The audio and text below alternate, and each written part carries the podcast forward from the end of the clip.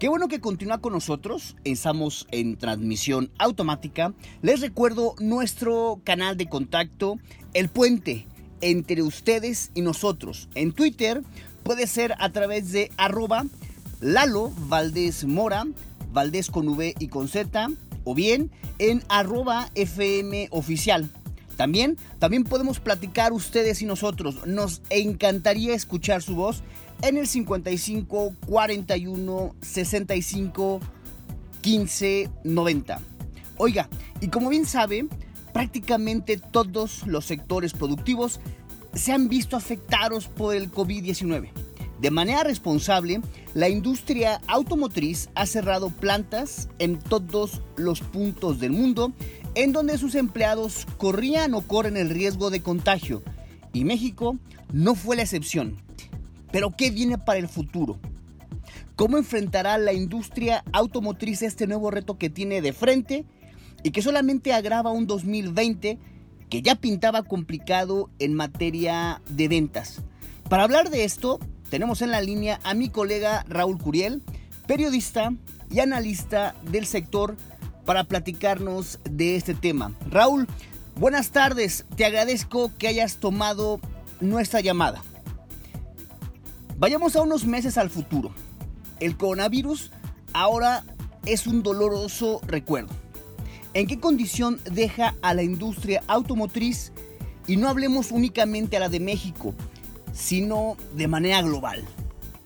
Hola, ¿qué tal Lalo? Sí, primero que nada, pues muchas gracias por, por tu invitación a, a este tu espacio muy importante en estos momentos cruciales que, transitamos, la verdad, es un, este es un, un antes y un después, este, no solo para la industria automotriz, sino para pues la, humanidad. Y bueno, pues no es, no es este, nada privativo que aquí en, este tema de, de, los coches, pues también se vea impactado pues muy eh, negativamente, pues dada la, la dependencia e importancia que tiene pues el tema eh, en, la economía mundial, insisto, no solamente en nuestro país. Y bueno, pues sí, es, es importante, es importante también tener eh, en cuenta pues los diferentes escenarios. Primero decirte, pues sí, hay una preocupación mundial eh, y, bueno, pues eso no te exime de, pues de, que tú requieras adquirir un coche nuevo o seminuevo. Esa es, una, es un producto de primera necesidad hoy en día.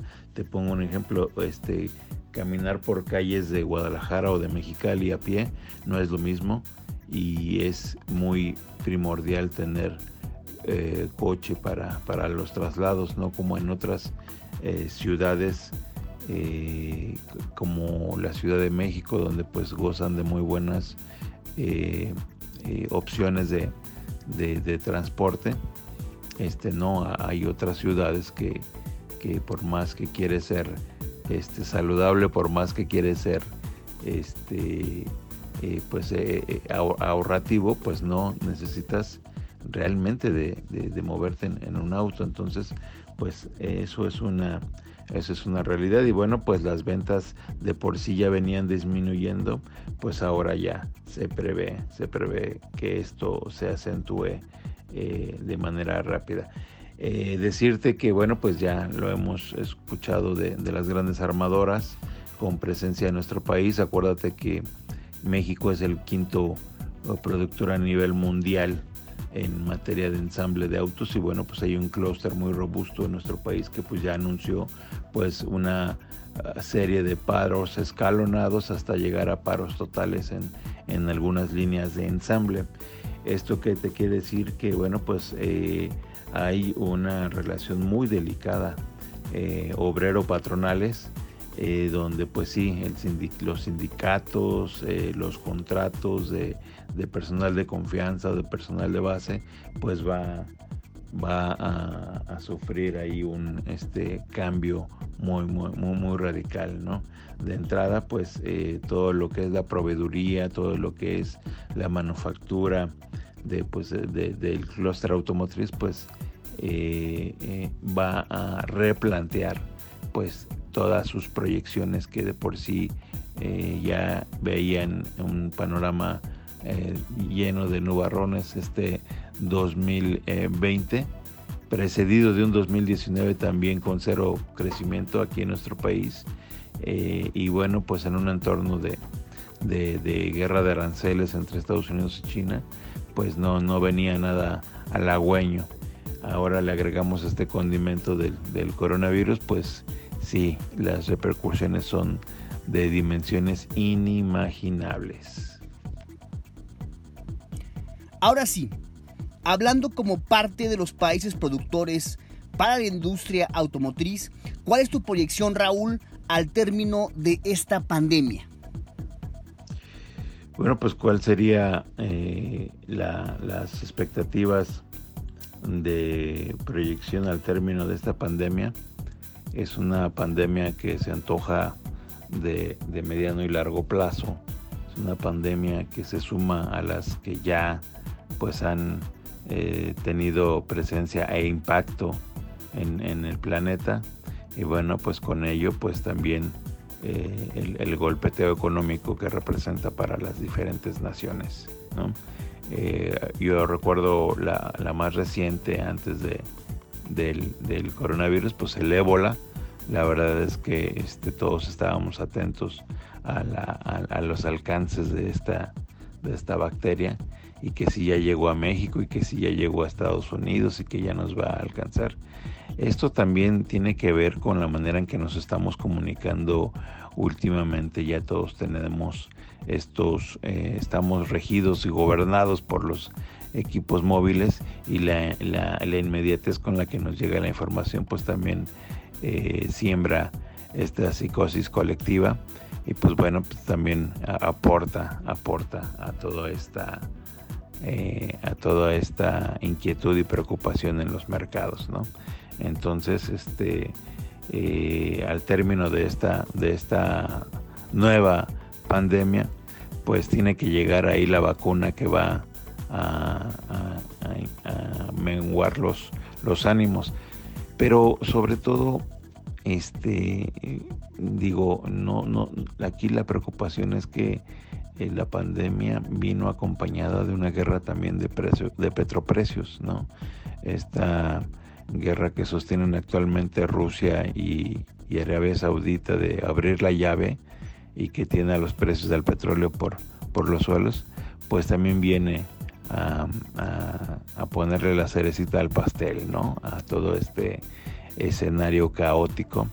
Y pues bueno, eh, normalmente los la, experiencia nos indica que estos grandes productores pues en algún momento tienen que, llegar ahí a, un acuerdo, ¿no? Nadie puede soportar tanta, tanta caída en los petroprecios y bueno pues eh, esto eh, se tiene que resolver en el, en el corto plazo, esto de los petroprecios. Y bueno, esto pudiera menguar un poquito las preocupaciones en los mercados financieros. Obviamente todo esto pues lleva arrastrando a las principales economías asiáticas y Europa y de aquí de nuestro continente con, niveles que no se veían desde la, de la Gran Depresión que se llamó ¿no? aquella época después de la Primera Guerra Mundial.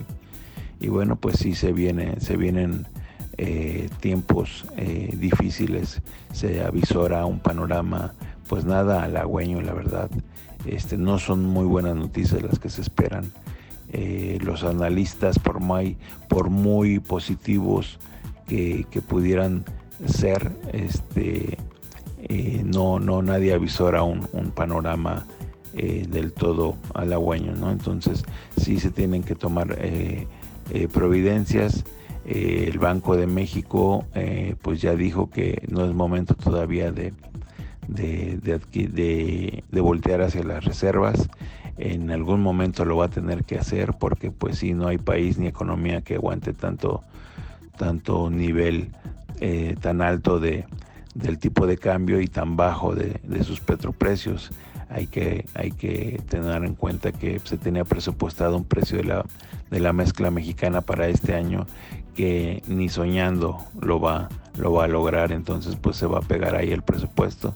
Se avisora ahí por ahí antes de que termine el, el primer semestre de este año, pues que se ajuste, se ajuste el presupuesto del país y con ello pues una serie de recortes y, y, demás eh, eh, cierres y pérdida de empleos. ¿no? Obviamente la industria automotriz eh, está por adelante de, de, esta pirámide y pues sí se van a perder muchas, muchas plazas de empleo en el país. Esto pues sí va a tomar mucho tiempo volver a llegar a los niveles con los que estábamos, por ejemplo, hace 3, 4 años, de ensamble, de producción, de, grandes proyectos, de, la llegada a nuestro país de, capitales. No, olvídate de esos escenarios por el momento. Eh, la película ahorita se llama Sobrevivir. Raúl, ¿qué estrategias recomiendas eh, pues a las armadoras para salir lo más pronto posible de pues esto que a todas luces se avecina, esta eh, situación complicada en materia de ventas? Pues mira, Lalo, la mayoría de las cadenas de suministro de plantas armadoras aquí en nuestro país y pues cuentan con, con stocks de reserva por al menos un mes de operaciones ininterrumpidas. Sin embargo, pues las medidas de contingencia como la limpieza y, todo este proceso de sanitización a profundidad, acompañado de los paros de actividades durante las últimas dos semanas eh, de marzo, pues hemos visto que en la medida que se dan a conocer eh, los contagios del, del COVID-19, pues han hecho que algunas líneas de ensamble pues se van interrumpidas.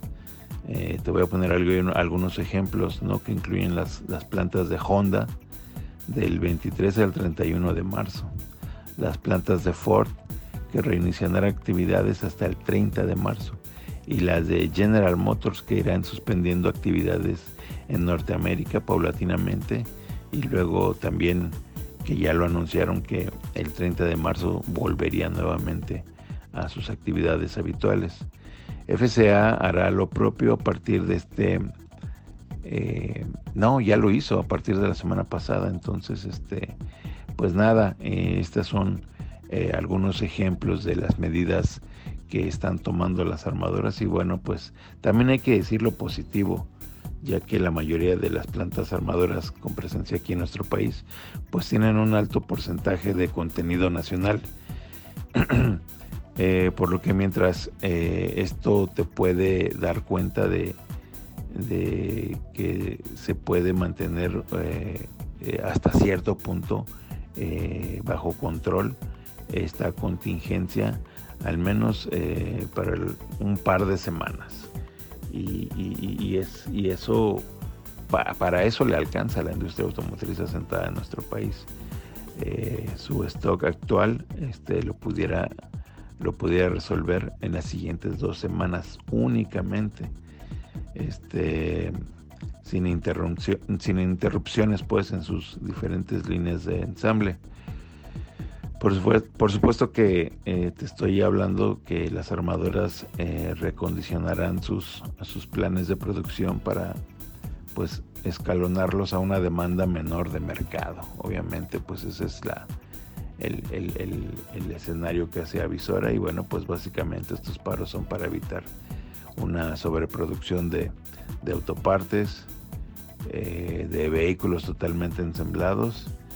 Y bueno, pues una vez que la situación se esclarezca y se haya evitado un, brote de este virus eh, a, una escala de mayor pandemia, pues este también ya se habrá despejado algunas dudas para mejorar los escenarios, claro. El consumidor, el comprador de automóviles, se podría haber beneficiado de esta situación.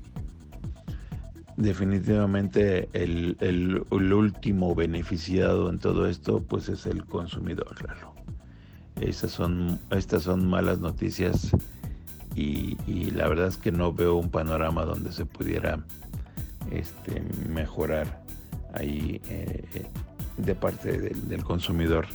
a menos de que se anuncien algunas, algunas condonaciones, algunos planes muy, muy eh, este, inclinados hacia mejorar eh, los precios, pero pues con estos niveles del tipo de cambio que, que pues está ahorita en techos máximos históricos, dudo mucho que el, el, último beneficiado sea, o bueno, el primer beneficiado sean los consumidores. La verdad es que es un duro golpe para la industria automotriz. Eh, eh, tú sabes el, costo que, que, tiene la fabricación de, de, un auto, cada uno de sus componentes y pues más por la por el, el nivel de tecnología que vienen implementándose eh, en, en, la industria automotriz de cara a que pues las proyecciones están que en el 2023 todas, todas, todas las armadoras oferten el 50% de su, de su gama en mínimo, híbrido y eléctrico. Y el otro restante pues sería serían este, autos a, gasolina. Eh, pero bueno, eh, ensamblar y fabricar autos con estas nuevas tecnologías y en medio de estos escenarios, pues la verdad es que pues sí, es un enorme bache, es un enorme bache para los para las armadoras, para los mercados y bueno pues sí se esperan se esperan eh, eh, no muy buenos resultados al final de esta horrible pandemia. La gente que nos escucha podrá pensar, yo acabo de comprar un automóvil y ni siquiera conozco a nadie que trabaje en algo relacionado con la industria automotriz. ¿Cómo podrías explicar lo importante que es para México contar con estas eh, plantas armadoras? Dentro de los indicadores macroeconómicos, Lalo, pues está la actividad industrial y bueno, pues eh, la automotriz representa para México pues un segmento muy